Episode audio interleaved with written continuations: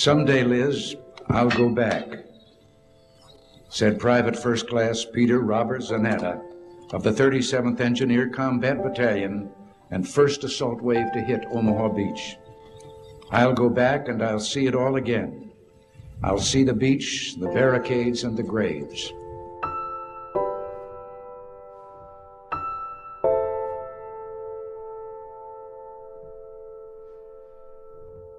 Those words of Private Zanatta come to us from his daughter, Lisa Zanatta Henn, in a heartrending story about the event her father spoke of so often. She tells some of his stories of World War II, but says of her father, the story to end all stories was D Day. He made me feel the fear of being on that boat waiting to land. I could smell the ocean and feel the seasickness. I can see the looks on his fellow soldiers' faces, the fear, the anguish, the uncertainty of what lay ahead. And when they landed, I can feel the strength and courage of the men who took those first steps through the tide to what must have surely like, looked like instant death. And like all the families of those who went to war, she describes how she came to realize her own father's survival was a miracle. So many men died, I know that my father watched many of his friends be killed. I know that he must have died inside a little each time.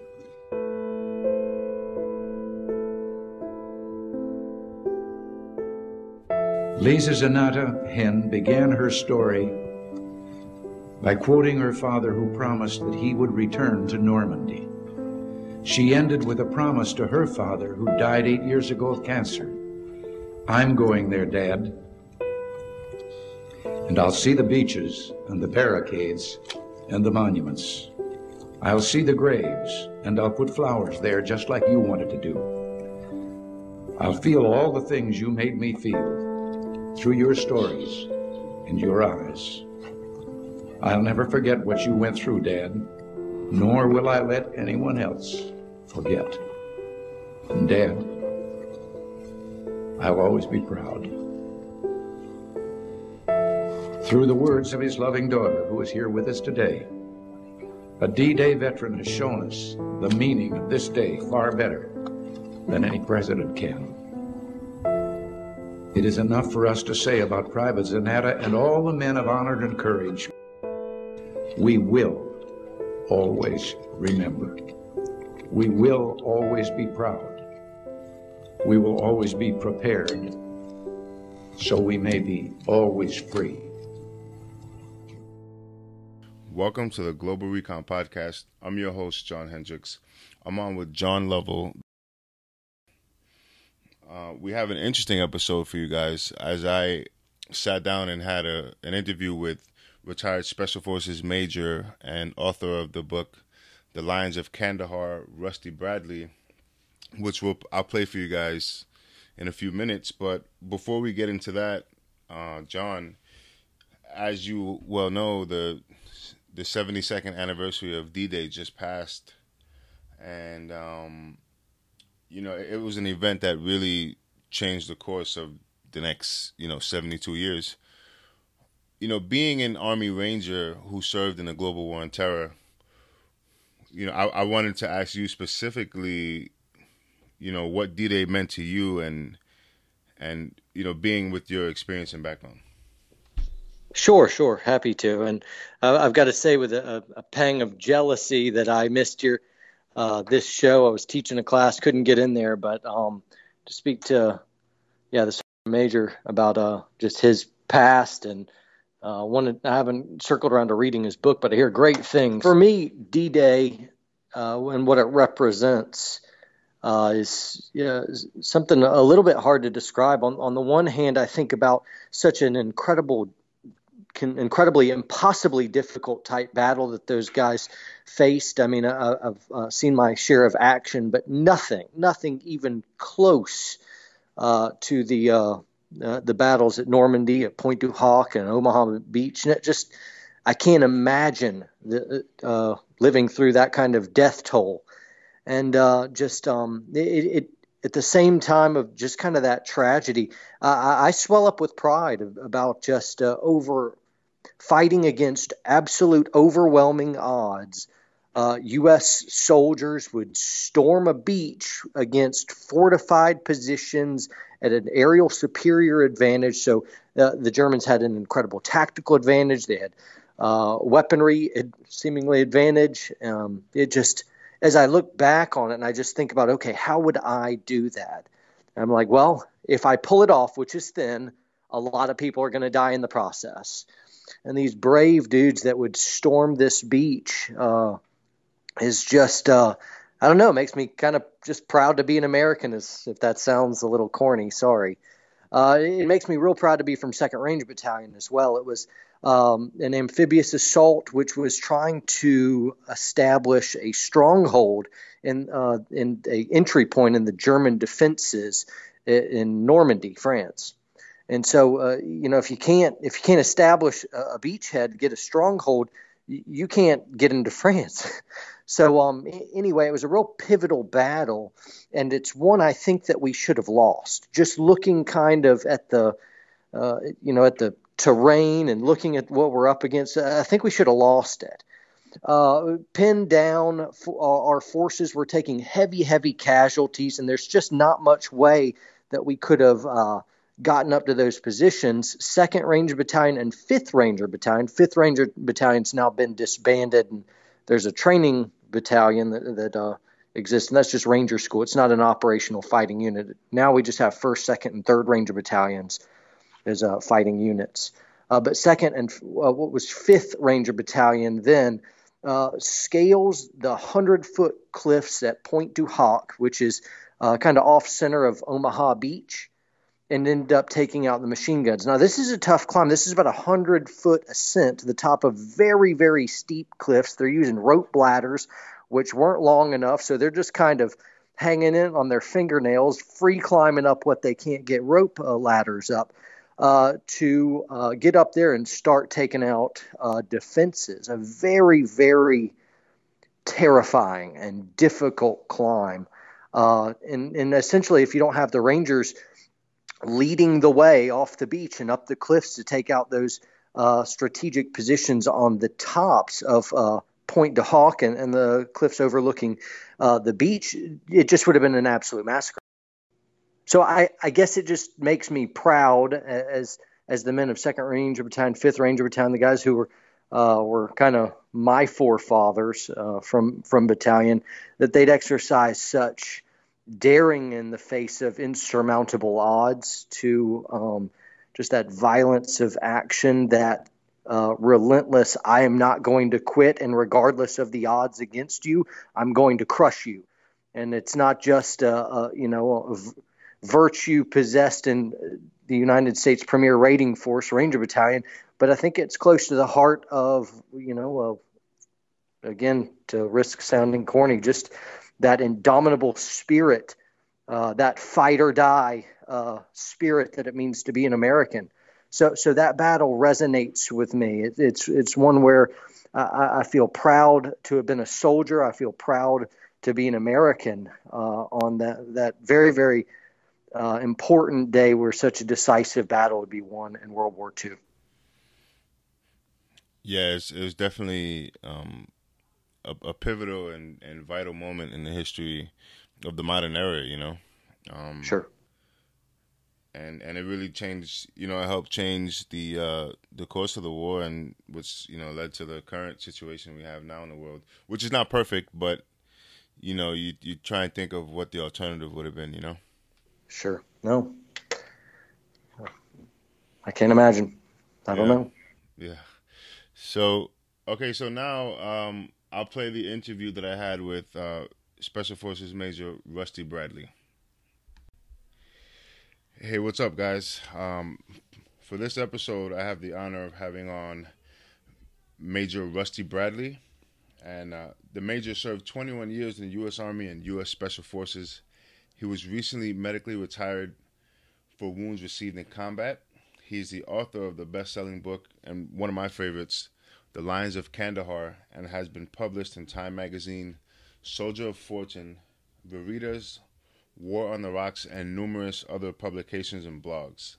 He has earned four Valor Awards from three different countries Major Bradley is one of the only is one of only 40 U.S. service members in the history of the U.S. military to receive the Medal of Valor from the Canadian Prime Minister.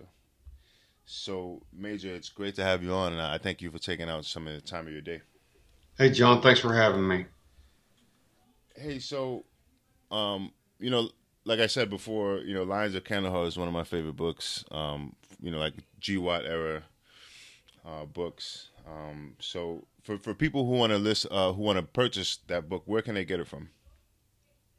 Oh wow, you can get um, you can get the Lions of Kandahar in any format from MP3 to um, an ebook, hard copy, soft copy. You can get them at Amazon, Barnes and Noble, um, anywhere where books are found or on the internet. Just Google Lions of Kandahar, or uh, if you want to read some more about the story, go to lionsofkandahar.com uh, dot com and you'll be able to you'll be able to read about it and find out where it's for sale. Nice. So on my social media, um, my social media accounts, what I do occasionally from time to time is I'll share like a small excerpt from a book that I'm reading mm-hmm. and kind of draw some interest to it. So I've done that with Lions of Kandahar. So people who follow me, they, I'm sure they're familiar with the book. Um, so uh, can we get into, you know, kind of your career? Like what, what made you want to join the U.S. Army, and then can you kind of go through your career as you've uh, progressed? Yeah, absolutely. Um, I grew up in a uh, pretty rural portion of uh, the mountains of western North Carolina, right outside of Asheville. I was the first person in my family to go to college. And after completing college, I kind of ran out of resources, ran out of everything. And and you know when you graduate college it's time to it's time to put on your you know your grown up panties and you know be a man. And i was working two jobs and um, trying to find a my field of interest and ran into a good friend of mine that I'd gone to high school with. And we had been in high school JROTC together and he said, "Why don't you come by and see me, and we'll have some lunch and talk a little bit about you know your life and your future." And um, it was it was really an interesting um, uh, occurrence because you know when you when you when you go through that that struggle at a young age and you're trying to um, not only figure out who you are and where you're going and what you're going to do, but um, the reality of paying for it and being accountable and responsible kind of hit me all at one time. And I don't know. I went to I went to the recruiting station to have lunch with a friend of mine, and um, he caught me flipping through a couple of pamphlets, and he put in this. Uh, I think it was a floppy disk. That's unfortunately I'm showing how I'm aging myself, but he put on this video about uh, this group of people called the Airborne Rangers, and I was absolutely sold. And he offered me an opportunity to pick any duty station I wanted to go to, and the Army would give me a job, help me pay off my college loans. And I didn't see that I could turn it down. And that's actually how I ended up in the U.S. Army. And um, I fell in love with it. I love the challenge. I love uh, the equality of it. I love the moral compass, the discipline. Um, it, it was like I finally found where I was supposed to be in life. Nice. So I know that you you enlisted, right? Or did you go in as an officer? No, sir. When I came in, in um, early in '93, um, George Bush Sr. had um, just lost the election to um, Bill Clinton, and they were already in the process of downsizing the military.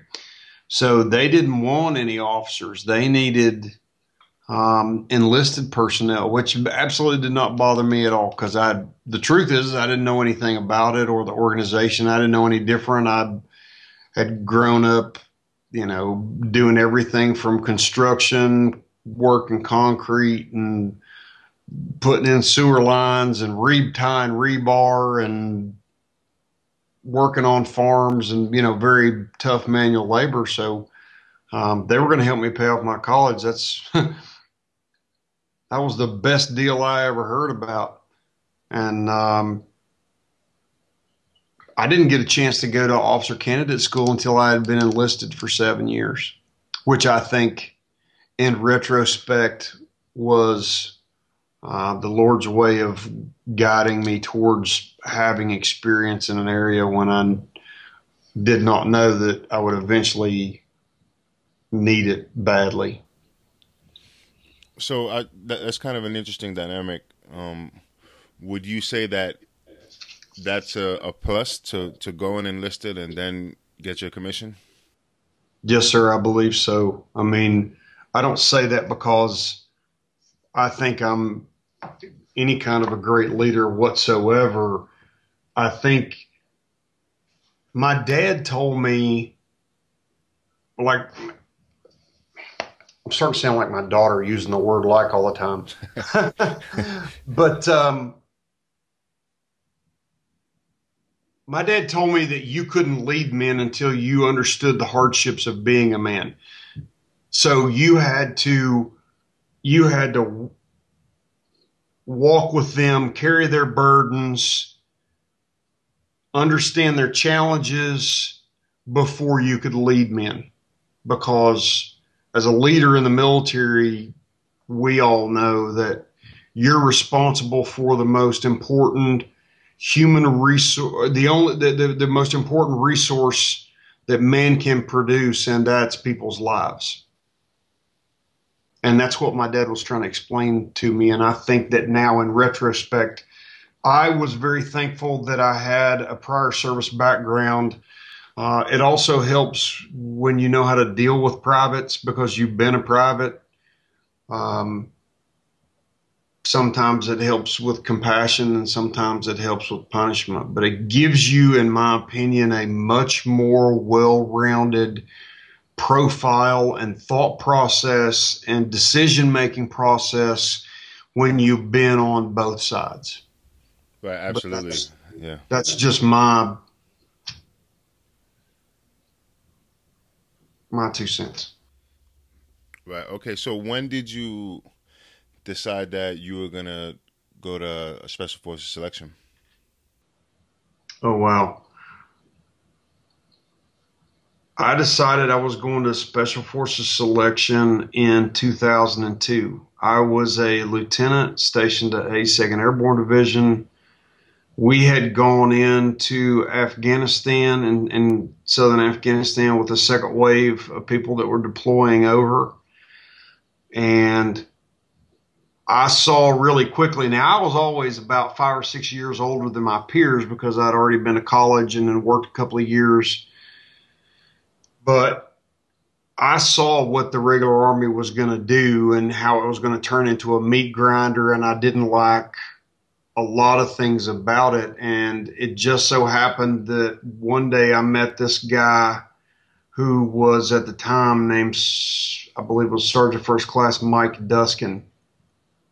And Mike was, I believe, a, a 19th or 20th Group soldier that was one of the first units to go into southern Afghanistan. And Mike and I just immediately became friends and he was one of those guys that could literally poach people right out of their unit for U.S. Special Forces. I mean, he was a chameleon. He was this giant of a man physically. Um, he understood people and human dynamics. And uh, I was in a I was in a headquarters that some of the commanders had some leadership issues and eventually got kicked out of the military. And he saw that I was looking for a place to land. I just wanted to be a part of something bigger than me. And Um,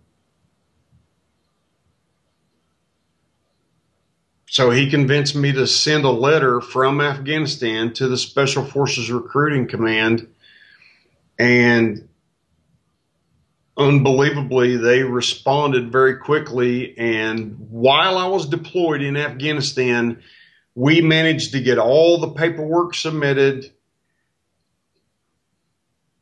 and get my packet submitted so that three weeks after I came back from Afghanistan on my first tour, I was in Special Forces selection because they were looking to recruit um, combat arms officers.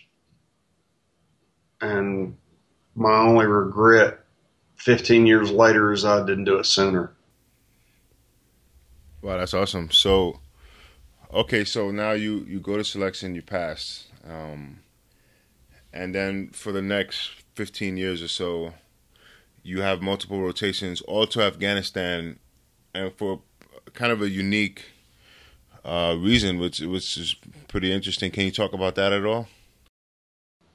Um, I was one of the first I was the second of the first two language classes that were specifically selected by, excuse me, the Special Forces Command in order to build long, build and develop long-term continuity for its forces and its leaders in Afghanistan. And it's kind of hard to imagine until you've been in an organization or the unit like the military where you've got these leaders um, non-commissioned officers and officers who are so smart that they can look in their invisible globe and see what's going to happen 10 or 20 years. And that's what they were doing. And i was selected as as the second part of this pilot program to send guys into a language and area study of southern afghanistan so that we came out we would constantly rotate through and main uh, maintain access and placement in southern Afghanistan. So, uh, of all eight of my rotations uh, that I that I deployed, all of them were in southern Afghanistan. So, I didn't get to learn a lot about the insurgencies and the effects that went into uh, fighting them in Iraq. But the flip side of that coin was I got to um, I got to really become a subject matter not expert, but uh, a subject matter base for a lot of the people that were working and moving through southern Afghanistan. Right, and that's and the reason why that's important is because of the the ancient tribal um, way of life in Afghanistan. And yeah, Pashtunwali. Right, and you know, and and it's just really like a, a, completely different world in terms of how they do things and how things are done in the Western world. So, you, know, that was a lot of foresight um, by by the commanders and, and and the guys who came up with that idea to. And what that was that was early in, in the war, right? Like 02, 03 or something like that. Yes, sir. That's correct. Yeah, so that that shows a lot of foresight, and um, you know, I, I, think it's very interesting that they, they knew that, you know, early on, and then I think it, it took took a while before that was like the overall policy of the U.S. military's objective in Afghanistan. Yeah, they were um, they were extremely knowledgeable uh, about things like uh, the cultural aspects and the religious aspects and um, what it means to fight insurgencies comprised of Sunni and Shia, and what's the schism in between the two of them, and then breaking that into the history of Afghanistan and how uh, the British invaded twice and then the Russians invaded, and understanding um, as a as a sociologist, understanding what it means to work by, with, and through an indigenous people that are subsistence level. I mean, they really during certain times of the the year, they don't plan on living through, uh, but one week at a time, and and learning to try to adapt that from really what I consider a a very simplistic Western culture and mentality. It was it was a lot to kind of I guess the terminology or the, the best use of the term would probably be drinking from a fire hose. Hey, so I know when the um the entire uh, Bo Bergdahl situation went down, uh, you were in Afghanistan. What was your what were you doing in Afghanistan at the time? My Special Forces Battalion had just rotated in, and I was the assistant S3, the operations officer, and the tactical operations center chief. So I ran all the day to day combat operations, service, and support uh, functions for the Special Forces Battalion. So if the if the teams needed any class of supply, if they needed food, rations, fuel, if they needed airdrops, close air support, medical evacuation, um, if they needed indirect fires, uh, quick reaction forces, my job was to run the uh, operations to get them the support that they needed. Okay, so you you had pretty much situational awareness of a lot of combat that was going on. Yes, every if, if there was a if there was a special forces team or anybody in a firefight, whether it was in Regional Command South or in the Special Operations Task Force, it all had to come through me and in front of me because I, for lack of a better term, uh, coordinated the operation, the special forces, and uh, both foreign and um, ISAF, excuse me, both ISAF and NATO and Allied uh, units, all of them came across my desk. So anything that came from ISAF headquarters or adjacent units all came across my computer and the or the sergeant majors and then he shared it with me to figure out how to assimilate the situation. Okay, so pretty, you know, important role. So now you were this is your role when this whole Bo Bo Bergdahl situation went down. Uh, I know initially it was reported in the media as like, you know, he kind of just got lost or something to that effect. And uh, and then you know, guys, there were teams. I know a lot of assets were were being rerouted to try and find him. Uh, what was that like uh, at the time? Well, that that really was the frustration was the fact that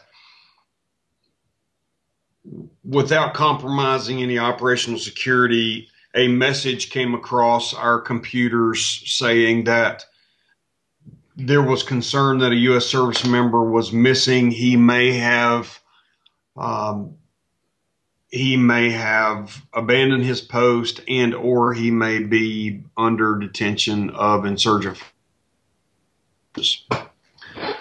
that was the first red line message that came out within, I would say, the next 24 to 36 hours, another report came out that he had left a note and nobody would say it openly in black and white, but it was clearly articulated that he had abandoned his post.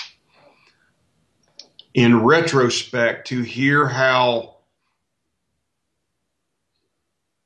the presidential administration managed the media and the Department of Defense in releasing that information um, as if he got lost going to take a leak in the middle of Afghanistan versus abandoning his post was it was disheartening. It was as if you were facilitating a lie and there was nothing you could do about it. Right, and you know, I, I, don't remember exactly the timeline on how things went down, um, but I, I, think you know it was put out like you know they had his family and um, uh, at a press conference or whatever, and uh, and then I think guys from his unit had come out in the media and were saying, "Wait a minute, he abandoned his post," and I think that's when it kind of came out. If I'm remembering correctly, I, I could be jumbling. Well, we see the your question in reference to assets that were made available uh, to try to find him.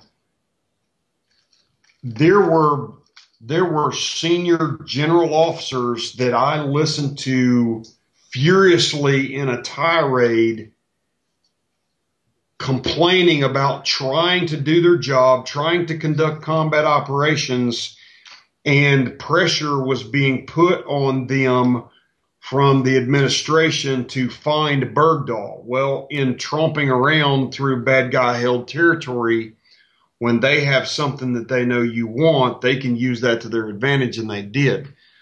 Unfortunately, that that cost the that cost several soldiers their lives trying to locate and liberate Private Bergdahl.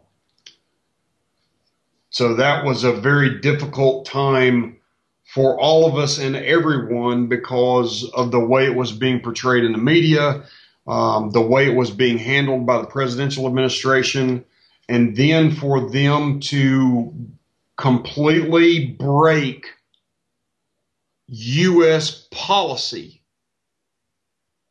in trading five insurgent commanders and releasing them in exchange for Bowe Bergdahl and knowing that he had abandoned his post made the deal even worse. Okay, so now, and you know, a lot of obviously a lot of Americans agree with that. Now, what would you say to someone who said, "But wait, he's an American. You know, we have to get him anyway." What you know, like how how does that like if someone says that to you, how do you what do you think when they say that to you? They don't know what the hell they're talking about. It's the same thing that I tell people uh, when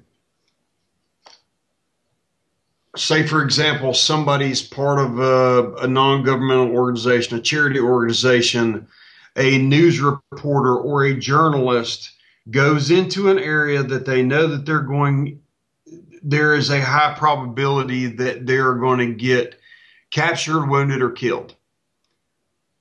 It's brief to them, and they are clearly explained to that while they're off trying to find themselves or get the story that's going to make their career or do whatever it is that they're trying to accomplish there after they've been clearly warned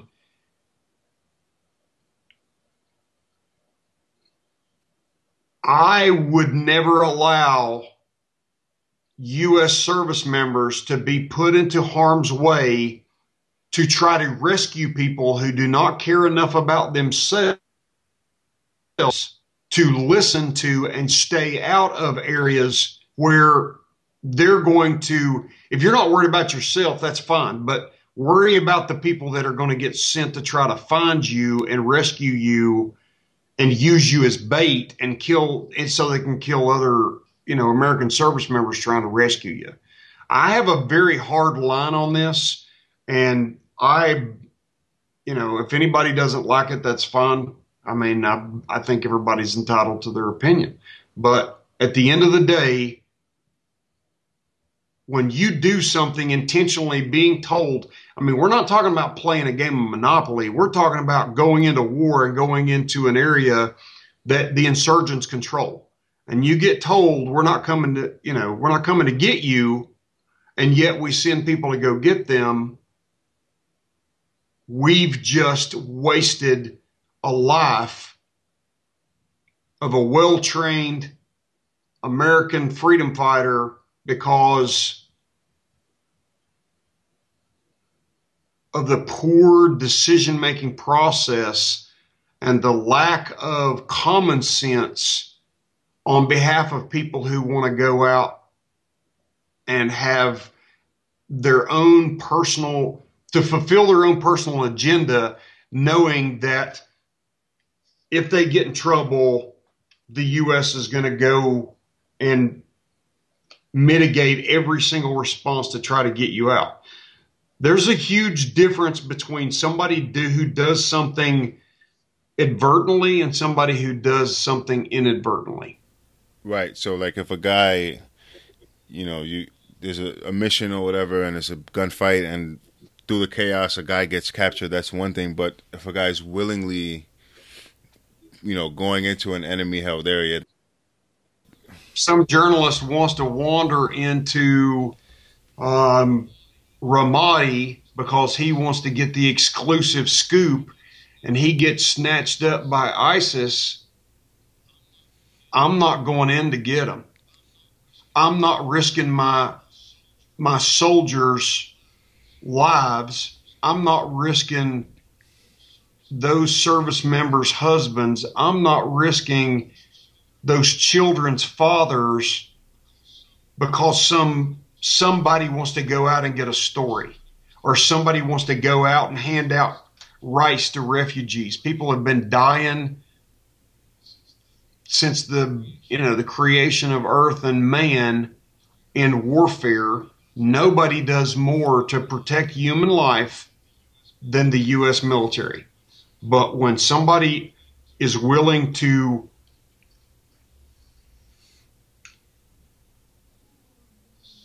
assume that you're going to come get them to their own detriment because they're trying to achieve their personal goal or accomplish their own agenda, that's just wrong. It's just flat wrong. And nobody wants to say that, but that kind of goes back to we've swung from one end of the pendulum to the other. You know, in Vietnam, they didn't want anybody going into the field because of one thing or the other. Nowadays, I got news for you. When a certain general and his staff decide to let a Rolling Stones writer go along with your headquarters and then you let your guys go out and get drunk – and say whatever the hell they want to, you brought that on yourself. Yeah. So the pendulum swings back and forth. But at the end of the day, there's one, you know, your country's at war. And you're those people who are the only ones who could come rescue you are the ones that are telling you we won't come rescue you if you do what we tell you not to. To me, it's just an absolute lack of common sense. And I'm not wasting American lives to rescue somebody because they don't want to listen. Yeah, I mean, it's, almost negligent, you know? That's the, well done. That's the perfect word. It is absolutely intentional negligence to go into a war zone, whether it's, you know, if it's you, you know, I, I told a reporter one time, he was asking me about why I didn't want um, the media embedded with them. Well, number one, we deal with um, classified area areas that you don't have any business being in because your job is not our job. Um, number two, if it was that important for you to go inside of Ramadi and get the scoop for the news story, then how come the media organization you work for doesn't provide you their own security? Because they ain't going to go in there and get their people killed, so they're going to send your dumbass. right, right. And when you, I guess the frustrating thing is, is when you try to reason with people. This goes back to our early conversation. There's just certain people you can't reason with even though you try. And the interesting thing is, is that when you hindsight's always 2020. But when you're dealing with insurgents who don't follow any laws, they don't follow any rules, they don't do anything other than whatever the hell they want to. That's usually the last lesson that some of these people learn before their heads lopped off on national TV. Or excuse me, on the internet. Right, right. Yeah, yeah, and it's um and you know the the uh the global war on terror is filled with stories like that, you know, of um journalists kind of just going places they really shouldn't be and and getting captured, you know, and uh well, journalists, uh people, human rights organizations, um you know, you don't just because I mean, just because you're an American citizen, it does not give you the prerogative to go willy nilly tiptoeing through a war zone, even if that's your organization's mandate. If it's going to cause other Americans to get killed, that's just wasting people's lives. And that's the most, if I was the leader of the free world, that'd be a surefire way for you to get your ticket punched and you'd be moved out of the United States. Yeah, I mean it's it, you know it's it's um and and it's kind of interesting like people don't it seems like people don't uh learn lessons from history, you know what I mean or well I, I don't I don't know what it is, man, but um well they say history doesn't repeat itself. Humans repeat history. And the shameful thing is, is that it's always happened. It's always gone on. Anytime there's a conflict, whether the U.S. is directly involved in a conflict or not, people get kidnapped and tortured and murdered and raped and uh, blackmailed and again, unfortunately, I'm afraid that for some people, it's the last lesson that they ever learn and it's too late. But I don't, I, I don't, I don't agree with it at all. I think, um, without getting too emotionally charged, um, I think it was an, not only wasn't an, it an incompetent decision by the president and his staff but I also think it was immoral and I believe it should have been impeachable because it's not like he took a couple of hours to go and speak to any of the majority leaders, minority leaders, tell them, here's what I'm thinking. You know, I'm trying to do the right thing here. What do you think we need to do? You know, the whole team building, unity of effort. It's, it was thrown out the window for the opportunity to get a media story under the justification of, well, we always go after, you know, every American's my responsibility, blah, blah, blah. No. There's a, there's Americans vacationing in jails all over the world because they want to sell drugs to kids. They want to commit crimes against humanity and do stupid stuff. And the embassies and the the, uh, the presidencies don't try to the State Department doesn't try to rescue them because they do things that are stupid. So how is what Bergdahl did any different? I mean, under under the Uniform Code of Military Justice, if if someone is accused of a crime and you have six people as witnesses, not one, not two, not three. You've got a half dozen people saying this is what the guy did, and here's the evidence, and here's the proof. That guy's going to get convicted. So there's no rational explanation. Their excuse that we don't leave any American behind doesn't carry any weight because there's people that are left behind all the time because they did things that were catastrophically stupid and they had to pay for it. It's not, you see what I'm saying? They'll look at something and say, well, in this particular case, it's not worth going after trying to get this guy back because he did something that could damage us politically or endanger other people's lives.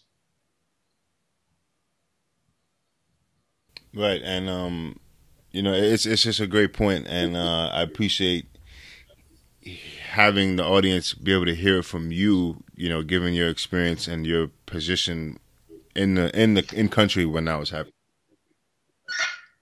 Well, like I said, I when I wore that uniform, I didn't say things that it wasn't my place.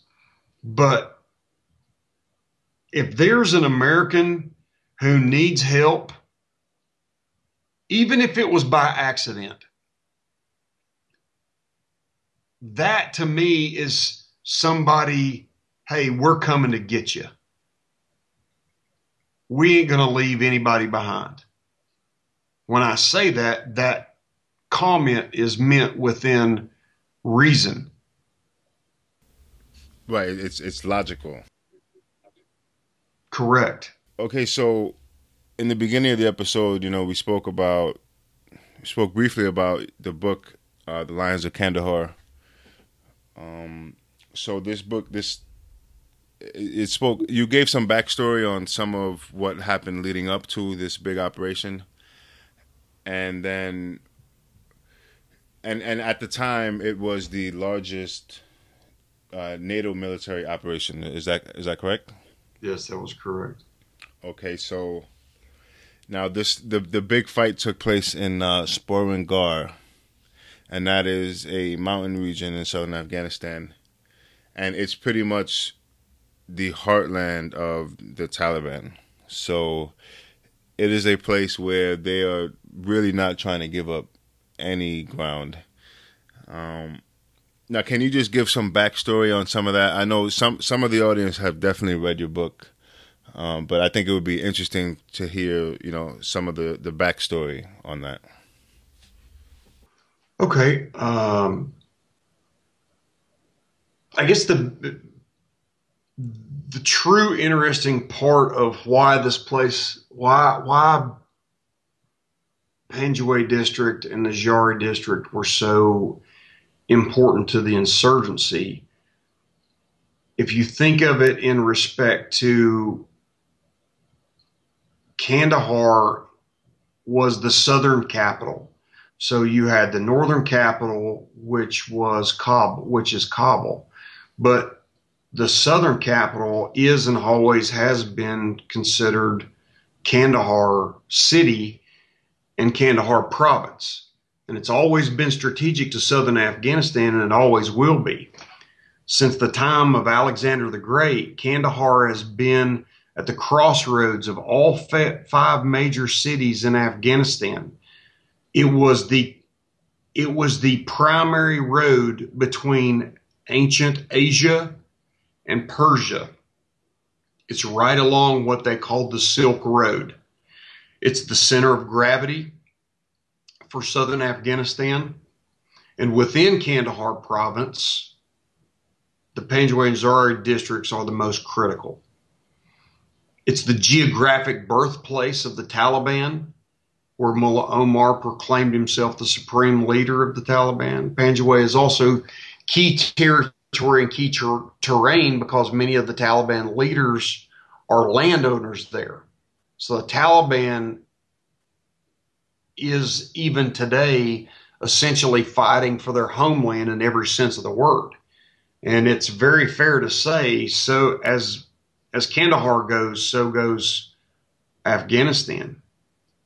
The battle that we fought during Operation Medusa to seize and hold Sperwan Ghar was strategic because of several things. The first was that it changed the paradigm of how the enemy fought us. Operation Medusa proved to the insurgencies around the world that no matter how they fought, they would be defeated if they got even close to fighting us on our own terms. it's important to understand that any insurgency must have the will and the support of the people. If you separate them, if you separate the insurgent, the guerrilla, from the will and support of the people, which are the auxiliary and the underground, no insurgency can survive. Right. The now, interesting now sir? they have to. No, I'm saying now they have to fight you on a level playing field versus like more of a hit and run tactics type of deal. Absolutely. And the you know the historically when you look at probably the first and most well-known guerrilla commander was Hannibal when he was fighting the Romans. If you take away that ability for an insurgent to fight you, then you have completely changed the dynamic of the battle. The enemy had to face us. They had moved in there in large numbers. For people who are familiar with the Vietnam War, this was compared to um, the Tet Offensive.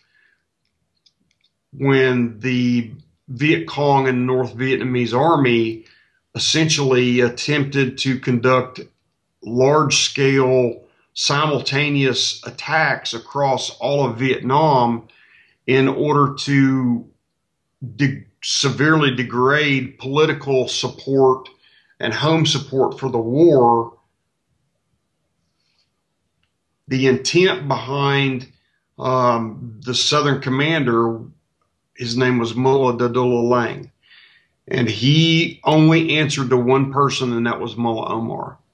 And what he wanted to do was he had amassed, they guessed somewhere around 2,000 insurgents in Panjwai and Zhari, where they had the support of the local populace. And they were moving people and resources from the west to the east into, into Kandahar city, and then smuggling weapons and leaders from Pakistan and Quetta up to Kandahar and to Panjwai, excuse me, into Kandahar with the hopes of overrunning all the police stations and all the vo- voting places and all of the Afghan army bases in, in, and around Kandahar city. In their minds and the Taliban's mind, this would cause the U.S. to fracture and force the U.S. and the coalition to be pulled out of southern Afghanistan. That failed because Operation Medusa was initiated to attack the insurgency where the enemy had massed, again, focusing on the art of war by Sun Tzu and the principles, principles of warfare by Clausewitz. Once the enemy came together and were willing to fight in larger groups, we had already established the initiative, and all we had to do then was take it to them. Right, and the the book, uh, Lions of Kandahar, uh, detail you know what these operations were like day to day, and and and some of the the battles that were fought, and it's I highly recommend it uh, for anybody who's listening. I think it's an excellent book. Uh, and like I said earlier, if you follow me on social media, then you've seen some of my posts where I've posted like a, a tiny excerpt from the the book. Um, and and every time I've posted about it, the posts have gotten a, a large number of likes. So I know people would be very interested in reading this book. Uh, so so once again, people can get it on Amazon, right, or pretty much anywhere where they sell books. Yes, sir. Barnes and Noble, Amazon, um, any major outlet on the internet, your local bookstore uh, should have it if they're sold out of it. Um, it's in it's in pretty large production, so uh, you can get it for your tablet on an e-reader. You can get MP3, CDs, uh, hard copies and soft copies. Obviously, are available. Um, one of the, I think one of the first of all, thank you for for talking about it and supporting it. One of the things that I I find most interesting and I think that I'm proudest of is the fact that there's not a political slant to it. There's not a tirade about the rules of engagement or blaming a general or an admiral or commander. It's really focused on telling the story of the heroism, an example or examples of the heroism that go on every day that the American on their behalf that the American people don't know anything about. I only wrote the book for my guys. Um, I think that that comes through in in what we've been able to put together with the story, and nobody's been so upset that they're willing to confront me over it. They they uh, I wanted people to remember them, and you know we just we just went went through another Memorial Day where you know we tell people we will remember you, but we have to tell these stories about those men in order to memorialize them. Otherwise, they're just they we're not fulfilling our obligation that we promised them that we would remember them. We've got to do better than that. They deserve better than that. We got to be able to tell people not only who they were, but what they did. And they did it as a volunteer army, um, a, a volunteer, you know, volunteer military. And it's probably one of the few books that you will read that you will put that I I promise you you'll put that book down and you will feel a sense of pride and patriotism. You want to go run around your neighborhood waving your flag and you'll feel good about being an American. It's not about sheer escape. It's not about defeat. It's about defiance it's the Alamo, but we won. Yeah, and and uh, you know I can I can attest to that, and um, you know, and and I, I know a lot of guys who have read it and have you know nothing but good things to say about the book. Um, and and you know, like you said, and we were talking offline, and you know, there's a there's a fine line that you have to walk when you're you're doing media and it's it's involving military, you know, combat special operations. Right. And um but like you said these some of these stories have to be told, you know, and and in order to properly pay tribute to uh the men who are doing it, you know. And if you go through any culture in history, you know, any warrior culture, uh, most famous, you know, the Spartans, the samurai, uh, people knew about what they were, what was happening in battle, and and that was part of what kept the culture going was you know that that sense of pride that you know your fellow clansmen or your fellow countrymen were, were able to accomplish these things in battle for a good reason. And and that helps groom the next generation of warfighters. Um you know so i i want to you know we'll close out the interview. I want to thank you sincerely for uh, taking out the time to come on and um, sharing some of your truth with the audience. I, I think they'll definitely appreciate it. Um, you know, I want to thank you for your service and everything you've done, and uh, you know, hopefully we can get you back on for future episodes. Well, thank you, John. And um, I can't tell you any opportunity I get to tell stories about our servicemen and women. I'm I'll take it. And I really appreciate you having me on. I hope you invite me back. And please tell your listeners, you know, thank you for being a country worth fighting for. Yeah, hey, I really enjoyed hearing from uh, Major Bradley, his perspective, uh, and just great interview. I can't wait to hopefully one day 30 years from now, when my schedule clears out, I'm going to pick up that book and I'm going to inhale it.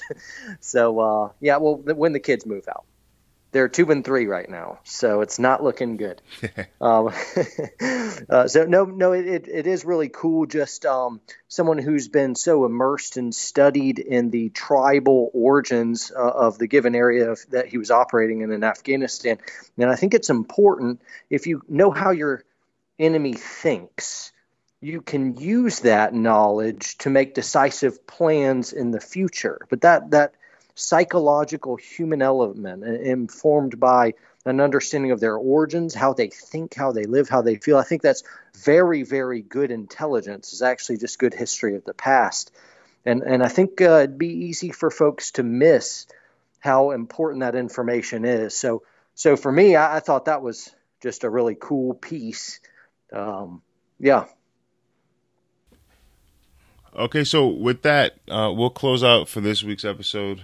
Um, you can find John. What, what's your social media handle for anyone who wants to check you out on Instagram? Sure. Yeah, it's just on Instagram right now. I'm the Warrior Poet Society. Okay, cool. So you can catch John on there. You know, he it, his post on there interesting. It's not just like you know chest bumping military stuff. It's kind of thoughtful, uh, deeper, if you will. So yeah, it, it's art of war type stuff, and I'm trying to help just give advice for folks thinking about going in the military, people who already are, uh, stuff that's inherent to gunfighting versus just shooting, competitive shooting, or, or, or, whatever else like that, and and some stuff that's it's really designed more for people of deep thought and deep conscience uh, to be able to kind of pull back the male egotism and whatever else the facade, and uh, as Nacho Libre would say, get down to the nitty gritty. That was the corniest thing I've ever said, but I love that movie, so I'm not I'm not apologizing for it. All right, so uh, my website is globalrecon.net. My Facebook is FB Recon. I have two Instagram handles. The first one is IG Recon. The second is Global Recon underscore Inc. My Twitter account is IG Recon. And you can also now find Global Recon on LinkedIn. If you want to connect on a professional network, just search Global Recon. Uh, we'll see you guys in a couple of days with another episode. Peace.